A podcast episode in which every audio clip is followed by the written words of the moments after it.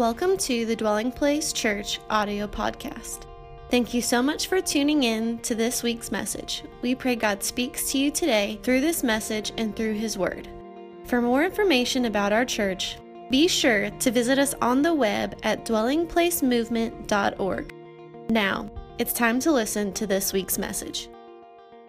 I want to jump into the Word of God today. If you've got a Bible, go with me to the book of John, is where we're going to look.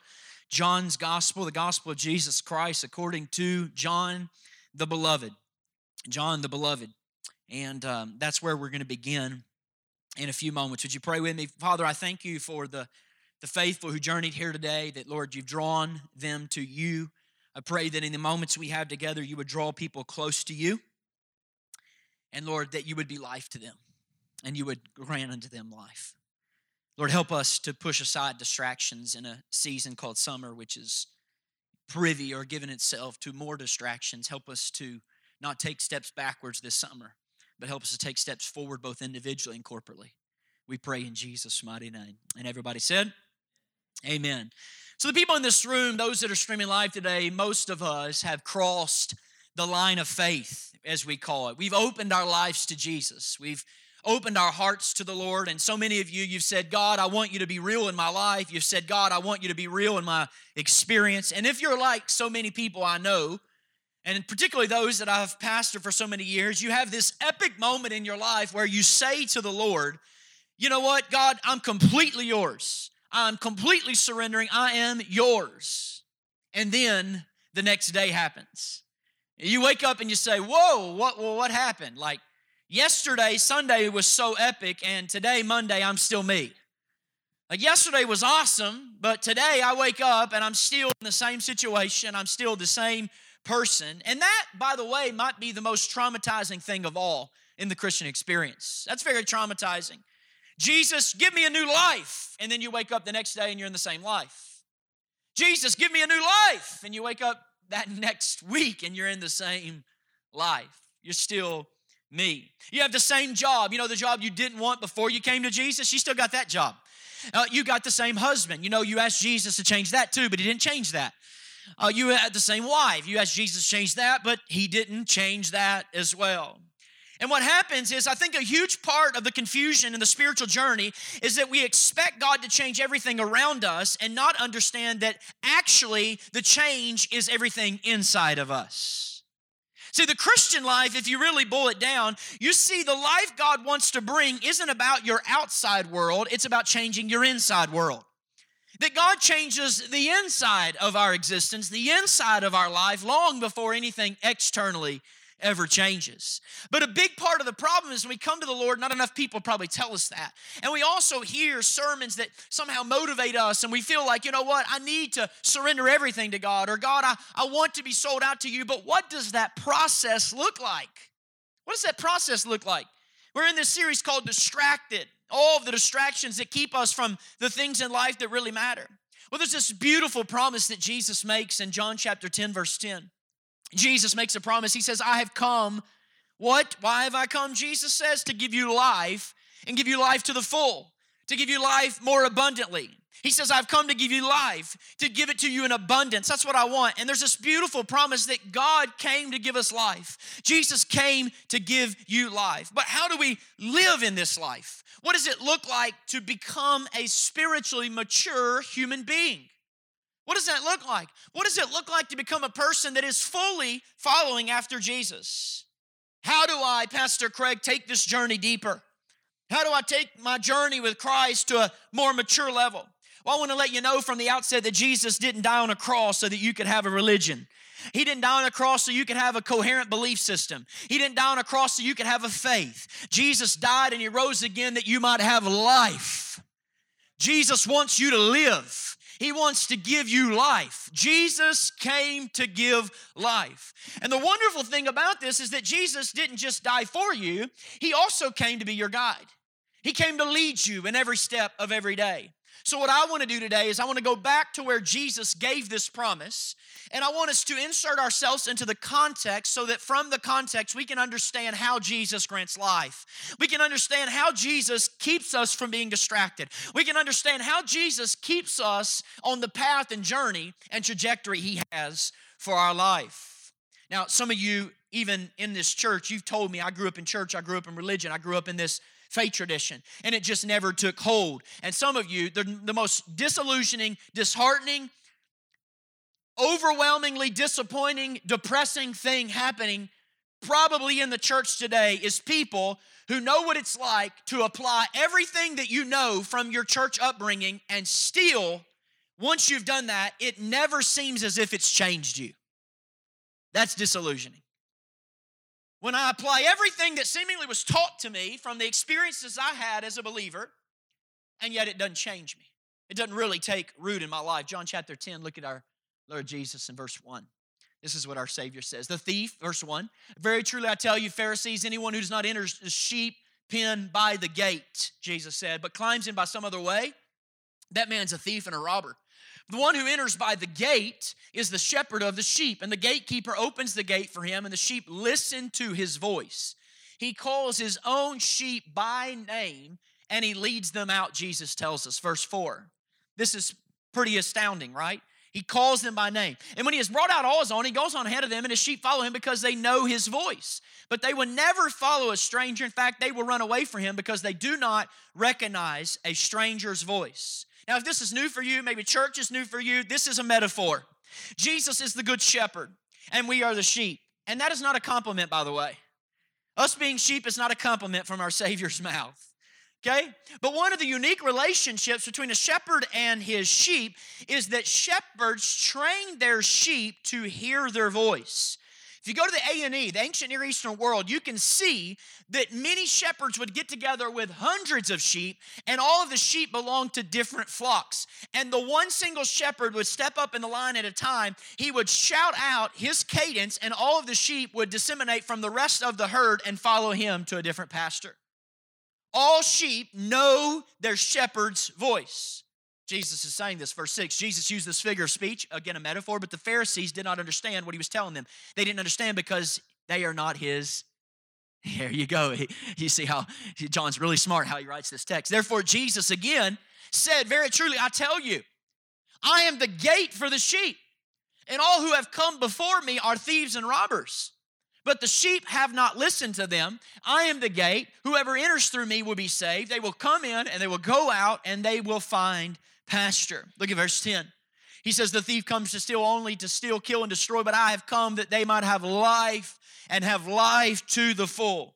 Jesus is telling us he has one singular intention for your life, one singular intention, and that's to give you life, to move into the fullness of life. And this is what the journey looks like.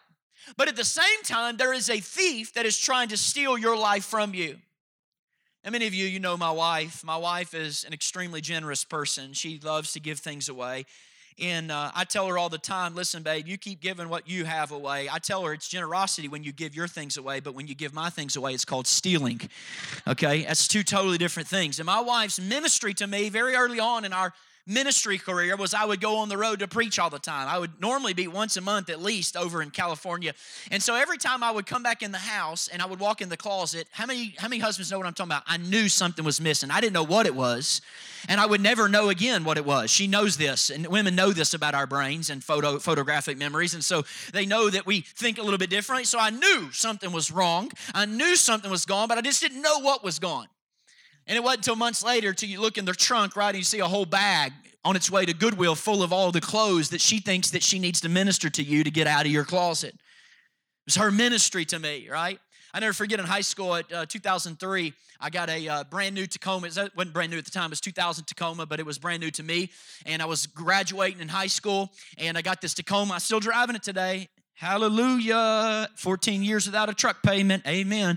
Thank you, Jesus. And uh, I was, I got that brand new truck. I pulled it into my to my uh, spot at school. I went to school all day, and then I went to basketball practice. And at the end of basketball practice, I went out, and somebody had taken keys and gone down both sides of my brand new truck. I mean, literally just down the sides. Well, I later found out it was a freshman who was on our basketball team. And uh, don't do this at home, kids, but we turned off the light in the locker room and pulled up his shirt, and I red bellied him until he almost bled, okay? I did not know Jesus at the time, and uh, that's just my retribution and way to vengeance. Vengeance is the Lord's, but I didn't know the Lord at that time. And so I red bellied him. I mean, I got mad because, King, listen, I'm a generous person. I really am. I love to give things away, but I had temper and fury when I just got in this brand new truck. I'm a generous person, but don't try to steal from me. Particularly, don't try to steal something from me that's of value. And you know what I thought about this last week? I was more upset about someone trying to steal the purity of my fresh paint, freshly painted truck than some of us are about someone trying to steal our lives. I was more upset about someone stealing that purity and Jesus says that the thief comes only to steal, only to rob, only to kill, only to destroy. And some of you aren't upset enough that someone's trying to steal your life from you. Some of you aren't upset enough that someone wants to take life from you. I want you to know this that in the backdrop of Jesus' great promise is this ominous reality that there is a thief trying to steal your life from you. And we don't understand how Jesus gives us life. I, let me tell you why we don't understand how Jesus gives us life, which also means why we don't understand how the enemy tries to steal our life. You got to understand this metaphor. I'm the way, the truth. Uh, uh, Jesus said that I, I, am the shepherd of the sheep. My sheep know my voice. And then he tells them, I've come that you might have life and life more abundantly. That metaphor, you've got to understand, is not just there incidentally.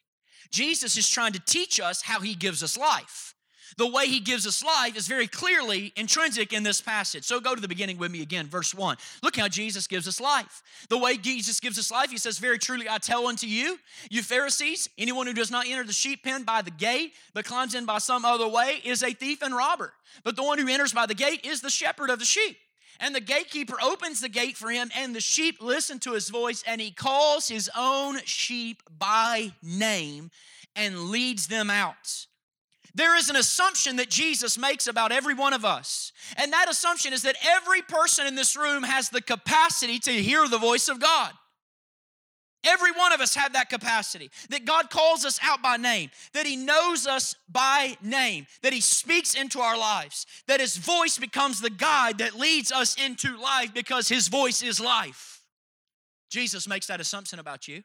Verse 4 he goes on and says, when he's brought out his own, he goes ahead of them, and the sheep follow him because they know his voice. They never follow a stranger. In fact, they're going to run away from the stranger because they don't recognize the stranger's voice. And Jesus used this figure of speech, but the Pharisees did not understand what he was telling them because they're not his sheep. Therefore, Jesus said again, Very truly, I tell you, I am the gate for the sheep. Now, when I was studying literature in school, I'm a literature guy, I'm an English guy. And writing, you know, you're not supposed to mix metaphors. Here, Jesus is violating a very basic principle in English.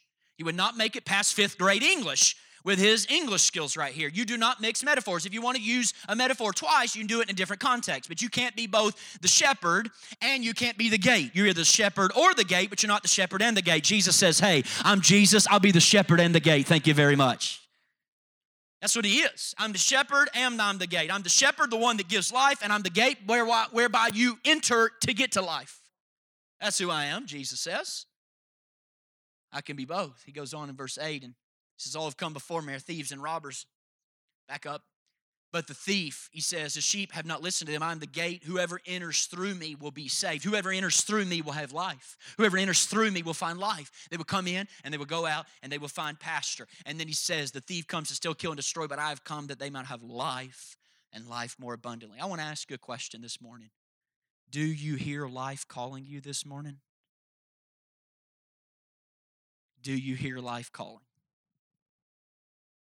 Jesus actually paints a picture of how life comes to us. And the way life comes to us is by hearing his voice. And here's the crazy thing a lot of us in our lives, we live our lives believing in God, but never hearing his voice. Or I could say it this way believing in God but never recognizing His voice. Yet I know this about you. If you're in this room today, you're streaming live today, and you have ever crossed the line of faith, that is to say, you've ever responded appropriately to the offer of forgiveness from Jesus, I want to tell you, you've at least heard God's voice once. You've at least heard it once.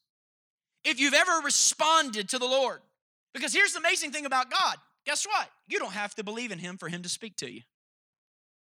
You don't have to believe in him for him to speak. He'll speak to you when you don't believe in Him. I want you to know right now that as you're sitting in that chair, God is speaking to you right now. He is speaking to you, in fact, all the time. In fact, scripture says all creation is declaring God's glory. You know what that means? All of creation, the, the, trees, the landscapes are screaming at you to try to get your attention so you'll stop being distracted and listen to your shepherd. All creation is screaming at you. Listen to your shepherd. But there's a thief, and the thief understands that it's a voice that gives us life, so it's a voice that can steal life from us. Are you with me? He understands the way the thief will steal your life is becoming the voice you listen to that steals your life from you. The way the enemy gets life away from you is by speaking to you. See, if you understand this, then what happens in Genesis begins to make so per- perfectly sense. Per- perfect sense. Look at Genesis chapter 3. You know the story. God creates Adam. He names all the animals. He puts him to sleep. He takes a rib out. He creates Eve. He brings Eve to the man. He places them in paradise. It's a utopian society. It's perfect. They are naked. They are unashamed. There are two trees central to the garden. You know, the tree of life. Why the tree of life? Because that's what God came to bring is life. God has no intention other than to bring you life. God wants you to live. That's God's purpose for you is to have life. There's a tree of life and there's a tree of knowledge of good and evil. And the tree of knowledge of good and evil is the one that he says that when we make that decision, we make that decision to sever our relationship with God, to break off from life. And of course, what do they do? They eat that one tree. They eat from that one tree. And what happens after that? Then the man and his wife heard the sound of the Lord God as he was walking in the garden in the cool of the day. Pause, did you catch that? The man and his wife heard the sound of the Lord God as he was walking in the garden in the cool of the day. Did you catch that? Some of you don't even know what God's voice sounds like, but the man and woman, they knew what God's steps sounded like. We don't even know his voice, they know his feet. It didn't say he spoke. Wow. Can you imagine having such an intimate relationship with God that you know what God sounds like when he's moving towards you? Can you imagine knowing the Lord so intimately that you know what he sounds like when his approach is you? He's moving towards you. And they hid from the Lord God among the trees of the garden. But the Lord God called to the man. He said, Where are you? This is the first time humanity ever hid from God. By the way, when he says, Where are you? God is not confused about where they are in the garden, okay? Okay? This is God saying, Follow me, church. How did you get to some place that you are not with me? God is asking, How did you get to the place that you're hiding from me? How did you get to the place? Where are you? Can I tell you what God's question is for us today at Dwelling Place? Where are you? Where are you? Maybe that's the question he would ask you right now is where are you? How did you get to the place where you and I no longer spend time together? How did you get to the place where you and I are no longer able to be in each other's presence because you're so distracted? Hey, hey, where are you today? Where are you? Where are you? Where are you, dwelling place? Where are you? Woodstock? Where are you? That's the question. By the way, the spiritual journey is so unique to your relationship with God because life is not about a destination, life is a journey. Listen, it is the path, not the destination, that brings life. Jesus said, I'm the way, the truth, and the life. The life comes by walking with Him, not when you get there. It is the path that is life, it is the path that is truly living. And Adam's response to God is, is quite amazing. He answered, I heard you in the garden. Wow! I heard you. I didn't hear you speak, I heard your feet. I heard you in the garden and I was afraid because I was naked, so I hid. This, by the way, is where I think it gets so traumatizing. he said, I heard you and I was afraid. It was the first time humanity had ever heard God and was afraid. You're not supposed to hear God and be afraid. You're supposed to hear God and be full of joy. You're supposed to hear God and be full of life. You're supposed to hear God and be full of love. You're supposed to hear God and know that love is moving in your direction. You're supposed to hear God and open up your life. You're supposed to hear God and run to God. You're supposed to hear God and run to life. But this time they heard God and they were afraid. Now, before I get to God's question, I want to ask myself, ask you, and ask yourself if I was God, the next question I would ask man would not be the question God asked. If I knew you just blew it for the rest of all humanity, you just allowed sin to pillage the world, to separate a chasm between humanity and God, I don't think I would ask this question. If you just destroyed everything, I would go, What were you thinking, Adam? Do you understand what you've done? Was I not clear? Don't eat from the tree of the knowledge of good and evil? That's not what God asked. You know what God asked? Verse 11 Who told you that you were naked? Who told you that you were naked? God, with all due respect, I know you're God, but why does that matter? Can you get off the sub point here? Can we get back to the message? They just destroyed everything, including the earth. Now there's going to be there's going to be earthquakes and there's going to be hurricanes, and the whole creation is subject to frustration. I don't think it really matters who told us that we were naked. Aren't you focusing on a sub point, Lord? Why would God ask him this question? Here it is. You ready? It's because it's the first time in the human story where any other voice other than God formed the identity of humanity. The only time a voice other than God's voice formed the identity of the human race. Who told you, God said, he's a little, a little perturbed. Who told you that you were naked, he says. What God is asking them is this What voice have you allowed in your life, dwelling place, that has stolen life from you? What voice have you allowed in your life that is distracting you? What voice have do you hear life calling? Because when you hear life calling, the, your instinct will be to run away from God because you are naked and ashamed. But I want you to know you need to run to that voice because in that voice there is life. In that voice there is grace. And you need to realize there are so many voices in your head that need to be silenced. Can I ask you today what voices need to be silenced? What voices need to be silenced? What voices are telling you that you're naked and so you're running from God filled with shame? That's such an odd question to ask. Who told you you were naked? See, they were naked up to that point, but someone told them that and they put shame in their life. They were naked, but they didn't know they were naked and had no shame. This perhaps is uh, personal to me. I was about 12 years old, maybe 13 years old. I was in the middle school years, uh, of which you're in full identity crisis. Middle school years are very interesting. Nobody knows who they want to be. They want to be the other person, and the person that they want to be doesn't want to be them. They want to be somebody else. This is just great years. And um, identity crisis, middle school, right? And, and, and you don't just kind of fall into middle school ministry, by the way. You feel a clear call of God onto middle, middle school ministry, all right? It's a, it's a clear unction from the Lord. But, but uh, when you talk about middle school time frame, I was a person who was deeply uh, lost. I didn't know I was lost. I grew up in a home that at this point I was not a believing Christian, and I lived in Chattanooga. I was at a friend's house. His name was Craig Potter. We were at a pool party, and um, we were downstairs.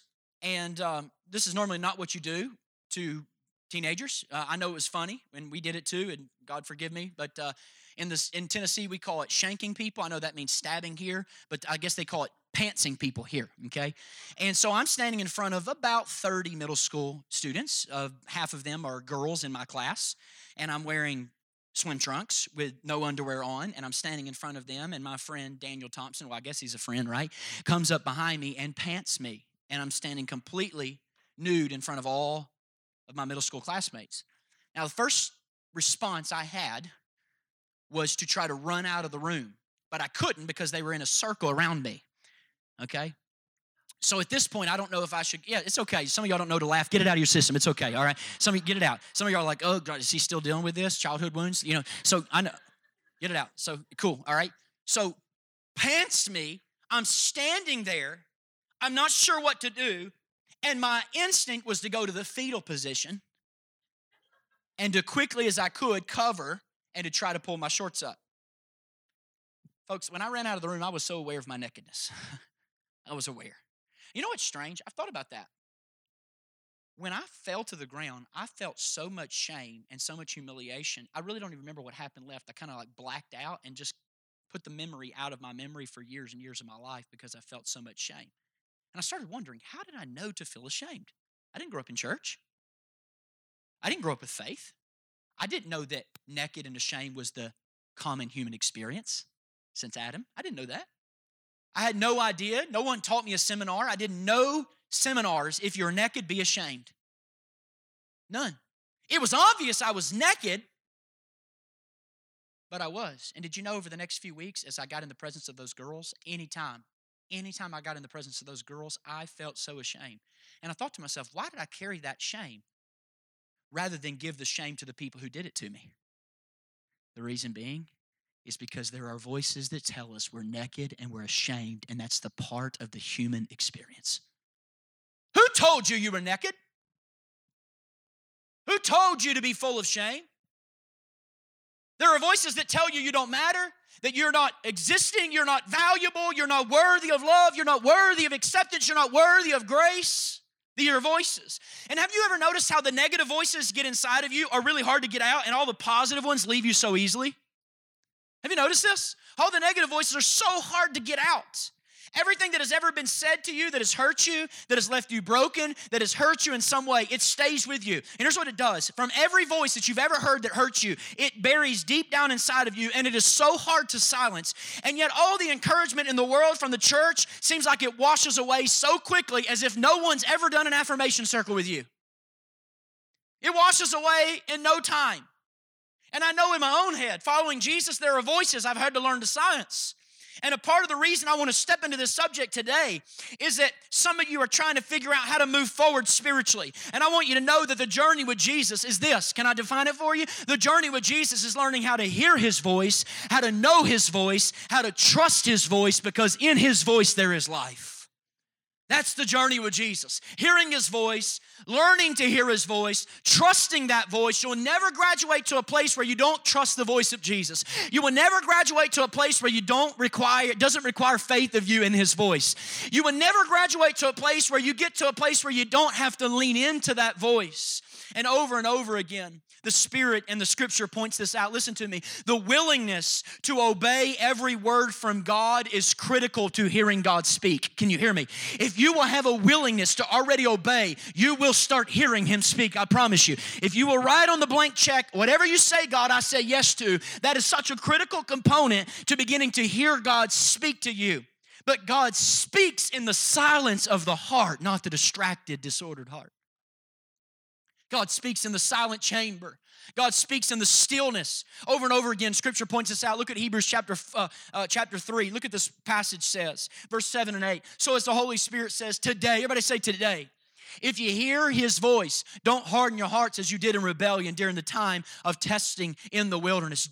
He says, Today, if you hear his voice, don't harden your hearts. Jump with me to verse 15, same chapter, Hebrews chapter 3, verse 15. He goes on and says, It's just been said, Today, if you hear his voice, don't harden your hearts as you did in the rebellion. If you hear his voice today, do not harden your hearts. Go to chapter 4 with me, same book, Hebrews chapter 4, verse 6 and 7. He says, Therefore, since it still remains for some to enter that rest, some to enter that pasture, some to enter that life, and since those who formerly had the good news or gospel proclaimed to them did not go in, because of their disobedience, because of their disbelief. God, again, set a certain day, calling it today. That He did a long time later. He spoke through David, as in the passage already quoted today.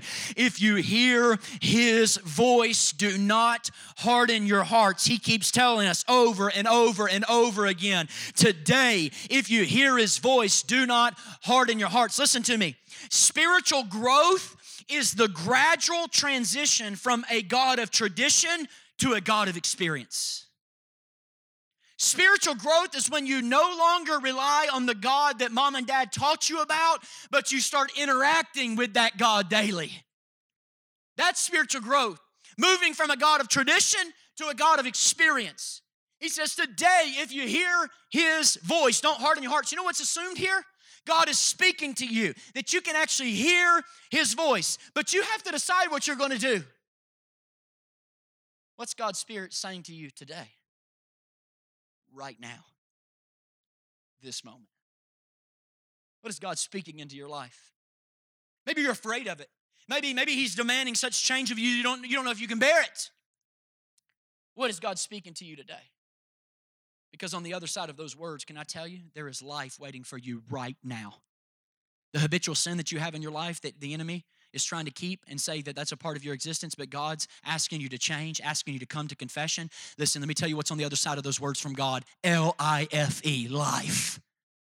God wants life for you. That's what God wants. He wants to give you life. I never forget. I was in Chattanooga. I was at my in law's house, and my cousin was in a marriage at the time uh, that had gone uh, poorly. It, has gone south. And uh, he was trying to save the marriage, but I got a call one night, and uh, they just bought a brand new house, and I was um, on the other end of the end of the line, and I heard what seemed to be a, a pretty violent situation. So I said, "Stay there. I'm going to get in the car. and I'm going to come." And they called the cops. The cops was called by her, and my cousin did something he shouldn't have done. But uh, when I got there, all the glass in the house was broken. Um, picture frames were everywhere, and he had taken her and put her in the trying to talk to her because she was seeing another man. He put her in an upstairs loft area and had closed the door and then put a couch in front of it. He wasn't going to hurt her. He's not that kind of guy, but he shouldn't have done that because then she got really, really paranoid.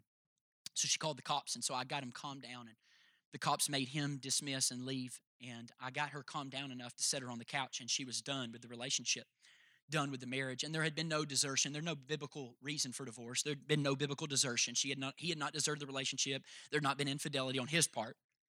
There's no biblical reason for divorce at this time. And and I remember sitting down with her, and I couldn't do anything. Anything I tried to do, I could not convince her to stay.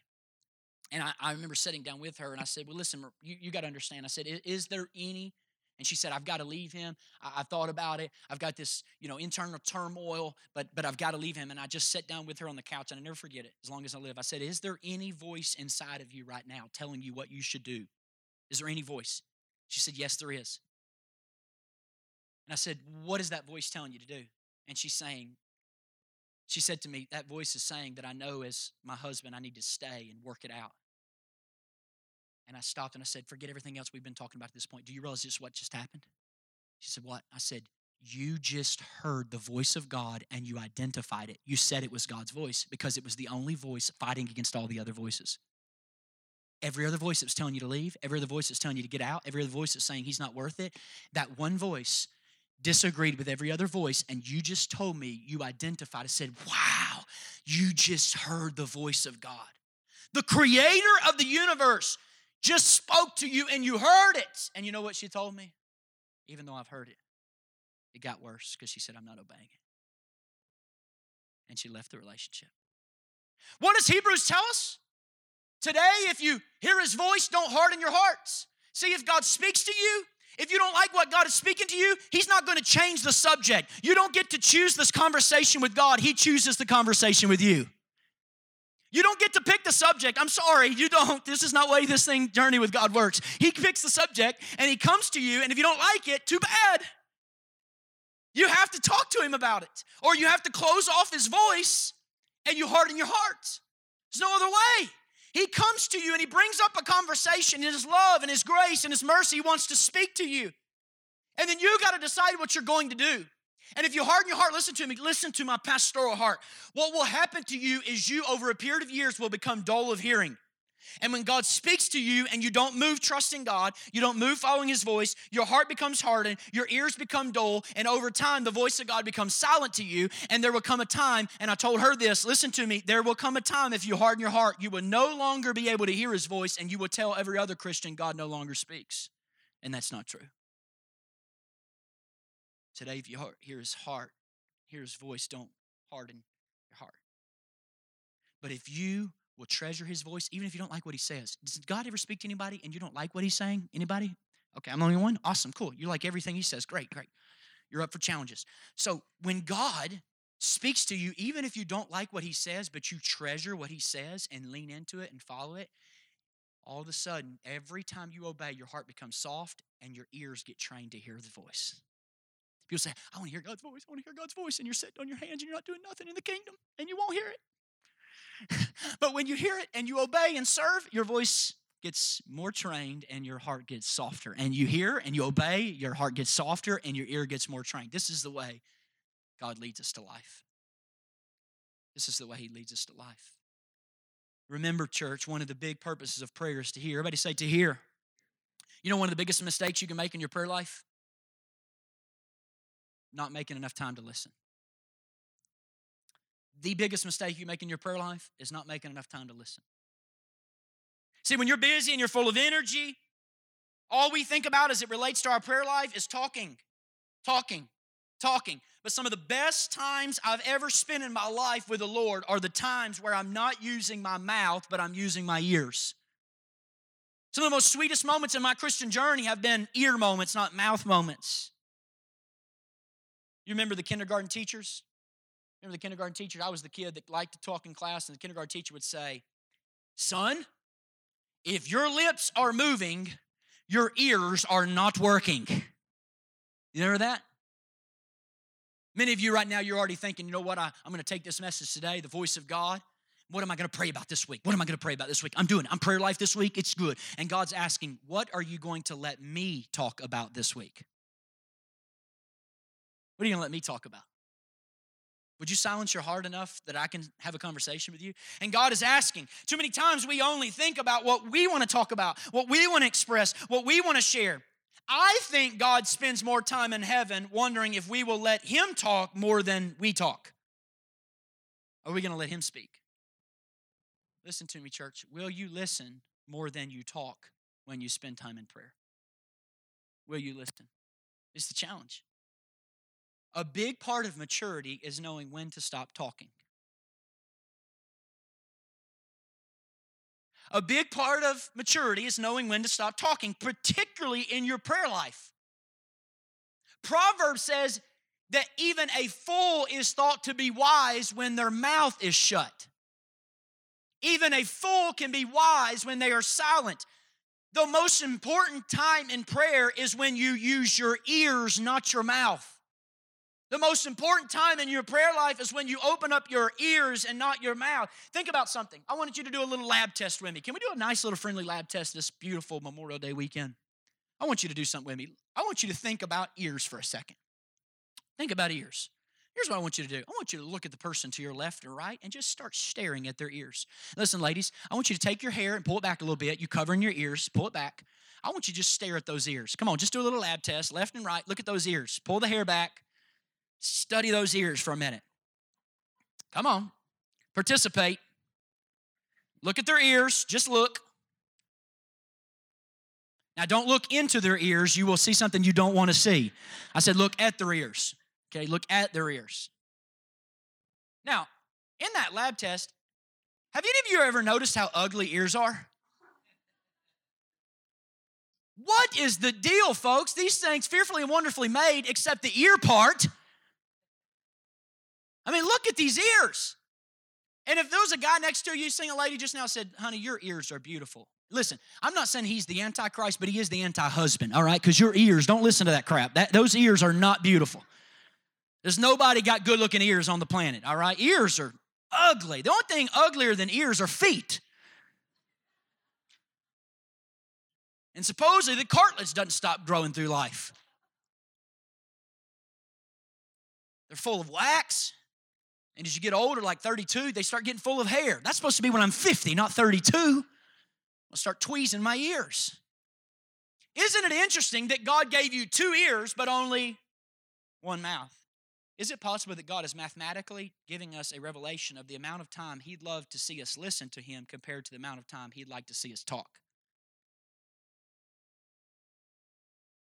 God would like for us to listen. Ecclesiastes 5:1. I know it says it hard, but let's just read it. It says it real hard. I know, I understand. Look what the scripture says. As you enter the house of God, keep your ears open and your mouth shut. Wow. That's a good scripture to approach Sunday mornings, isn't it? it's evil to make mindless offerings to God, evil to sing words on a screen that you don't believe in your heart. That's what he's saying. Keep your mouth shut. That's what I tell my kids all the time. Listen, there's going to come a day when you're wrestling with this faith thing, you never have to fake it. Listen, if you if you have no heart to forgive another person because they do something, don't do it. But you're going to have to repent at some point and God's going to have to break your heart, but don't fake it. Keep your mouth shut and your ears open. Keep your mouth shut, your ears open. Look what he says in Isaiah 55 verse 3. He says, "Come to me with your ears wide open. Listen and you'll find what? There's that word again. How does God give us life? Through our ears. How does God give us life? By us listening to His voice. There are things, some of you right now, you're thinking about what God wants to do in your future and what He wants to do with your life. Can I tell you, there are things that God wants to use you to accomplish in your life, but you're going to have to first hear Him speak before you act. You have to hear him speak before you act. And the wisest thing you can do, listen, those who graduated, you graduates, the wisest thing you can do is not to spend countless hours telling God what you would like to do with your life. The wisest thing you can do is get on your face in your bedroom and spend countless hours listening to God tell you what He wants and how He wants to use your life. How he wants to use you, how he wants to speak to you. I want to ask you a question. It's our big million dollar question for the day. You ready for it? If God sat you down and said, would you rather be heard or would you rather me hear me in your heart of hearts? What would your answer be? Some of you, you can say, I'd rather be heard. I'm dying to be noticed. If God set you down and said, Would you rather be heard or would you rather hear me speak to you? What would be your answer? Well, Craig, how do I even know I heard God? How do I even know I heard God? Let me tell you something. Part of that process is us being silent in His presence. Everybody say silent. You know, social media, social media is a great tool to be leveraged for the kingdom of God. But listen, you know what social media has done? Social media has trained us, here it is, to enter into life situations as actors. Because here's what we do our environments are sets where we play out our premeditated narratives, we play them out, and then we post them in anticipation of responses. So we're losing the ability to live without an audience. So here's what we do. We were in vacation. We get the kids together and we take a picture of our premeditated narrative of what we want people to respond to the picture that's there. So now we are moving into life as actors and the world is our theater and we can't live without audiences. You may tell you what your prayer closet does, it cuts that from you. It gets you to a place where you're no longer living with an audience, only an audience of one where you're listening to God. Maturity, Charles Swindoll says, we no longer need the mother's milk of public attention. Maturity is when we no longer need the public attention. It's mother's milk, he calls it. And the most frequently a voice complaint in all of the Bible, you know what it is? That we don't hear God speak.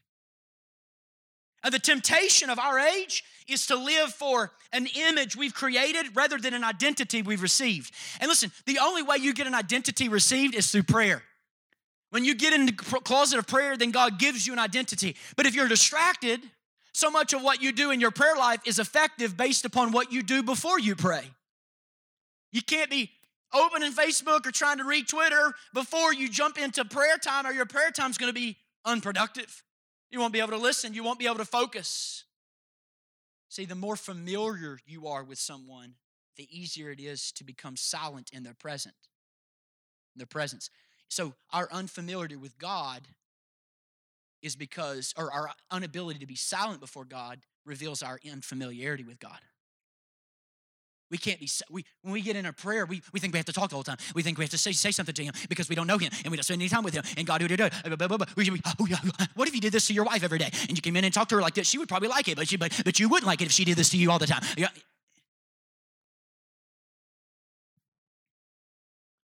Some of the women said, Amen.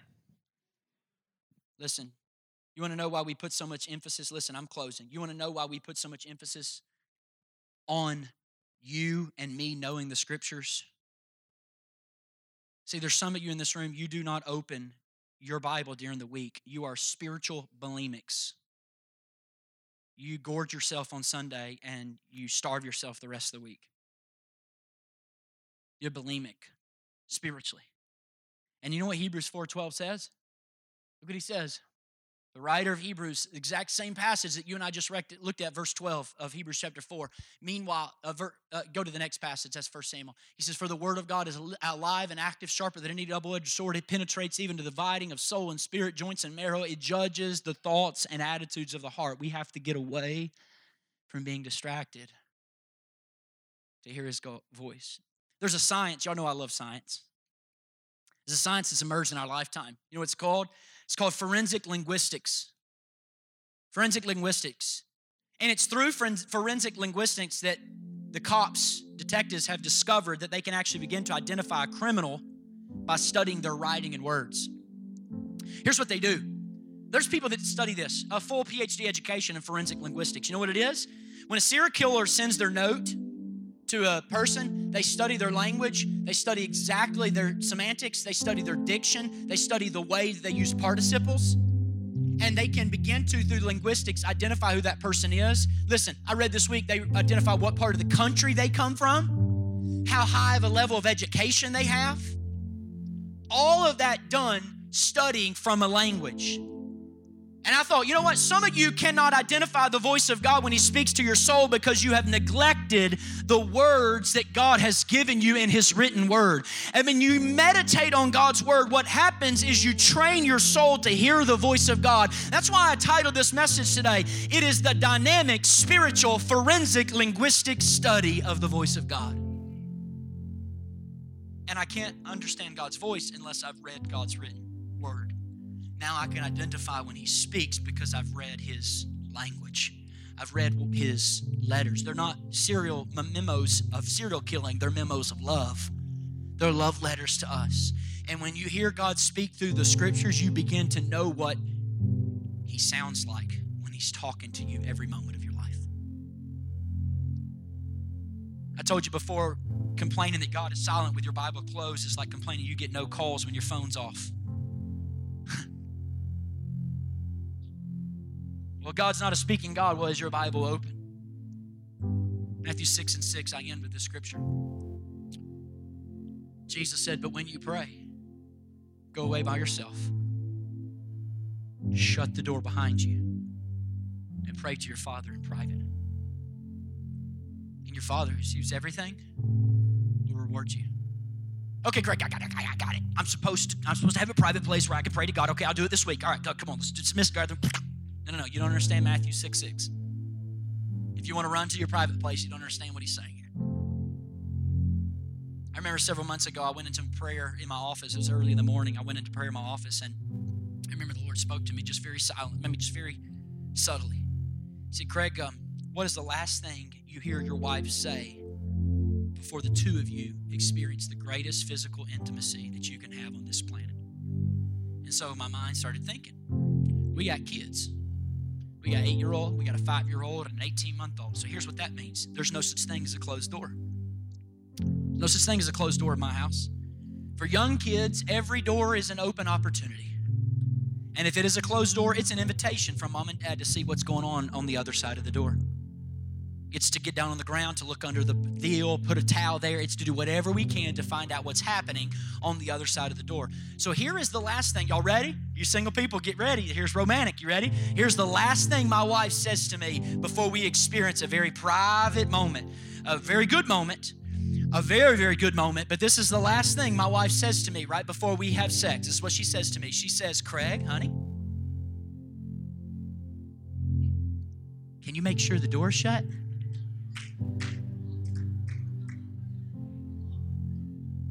Romantic, isn't it? Woo, we got some good days.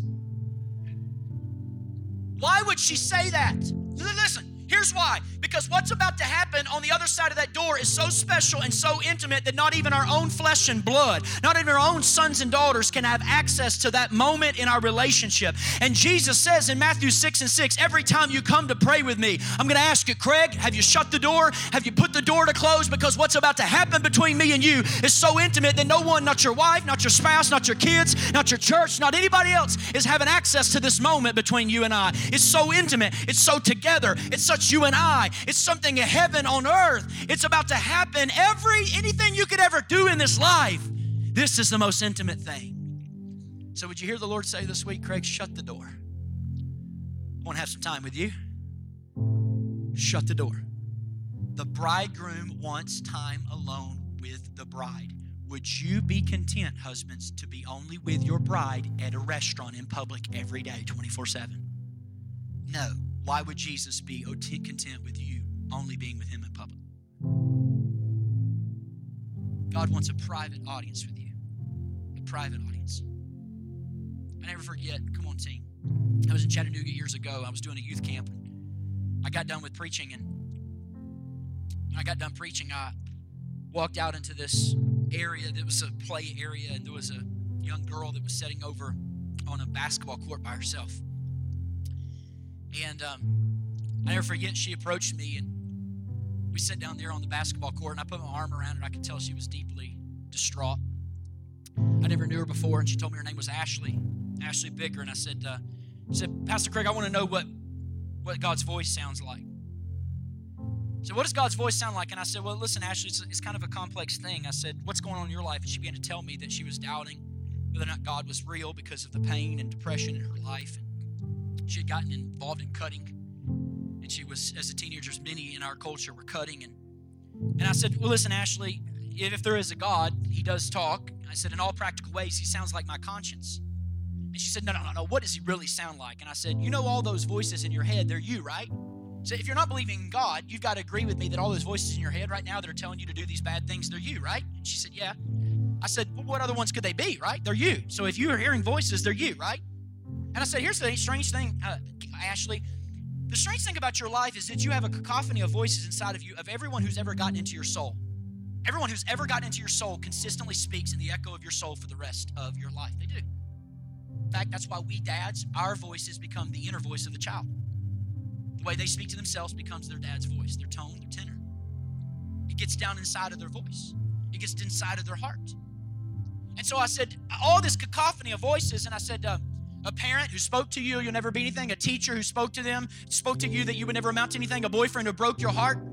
I said, they stay with you, don't you? I said, but, listen, when you've about to commit suicide, have you ever had a voice that say, no, you can do this? Because in my life, Ashley, I've had times where I've been discouraged and I and I wanted to give up, but there was this all this voice. It was not a loud voice. All this voice say, no, you got more in you than this. It was just kind of this voice. And then there were times when I wanted to do something wrong to somebody else, and this voice would say, no, you you actually can be patient in this. God is calling you to more. And I said, why are you here? She said, I got invited to camp. And I said, well, that's why you're here, but why are you here talking with me right now? And she looked at me and I said, Ashley, can I challenge you? I think that there's a little voice inside of you. And I think that little voice inside of you, you would have to admit, told you to come talk to me because I preached tonight. And that little voice inside of you said, Go ask him, what does the voice of God sound like? And I'm going to ask you, Ashley, does that little voice keep arguing with you? Come on, Ashley, you know what I'm talking about? You want to commit suicide? You want to continue in a path of self destruction? But that little voice in there, it, it, it, says, No, you're worth it. It keeps saying, You're worth it. You're worth my grace. Go talk to that guy. Isn't it like a parasite that's eating your brain, Ashley? It's like every time you want to do something, there is that voice, and you don't know how it got in there, and you can't get it out, but it's like a parrot. And she's like, Yes. It's like it's a parasite in my brain. And I said, Ashley, that parasite is God. And He's not going to stop talking to you. So you can do whatever you want to do. You can run as far as you want to run, but He's not going to stop talking to you. And He's going to keep on pursuing you. And He's going to keep on telling you that He loves you. And He will assure you that He wants to speak to you and He wants to care for you. Why? Because, because that voice is the voice of God. On the other side of that voice is life. It's life. Would you bow your heads with me all across this room right now? Father, in the stillness of these moments, we thank you for a God who speaks. Some of you right now, his voice is echoing in the hollowness of your soul. I love you, I love you, I love you, I love you, I love you, I love you, I love you. Hebrews says, In these last days, God has spoken to us through his Son. Want to tell you, Jesus is the word that keeps speaking life to us. It's life. Life is in the voice of God. So begin to meditate on the words God has given you so that you can know the words that are yet to come. Because He will keep speaking and He will keep sharing and He will keep loving. Because He intimately wants to know you. Even if you're in this room, you don't believe in God, God can speak to you. Lord can say to you today, it's time. Come to my love. Come to my life. Jesus in John 15 called us to abide in him. The foundation of that reality means we talk with him. The foundation of our relationship with God is that God talks and we talk. God listens and we listen. This is what it means to serve a living God, a resurrected Savior, a speaking God. Thank you so much for listening to this week's message. If you would like more information about our church, be sure to visit us on the web at dwellingplacemovement.org.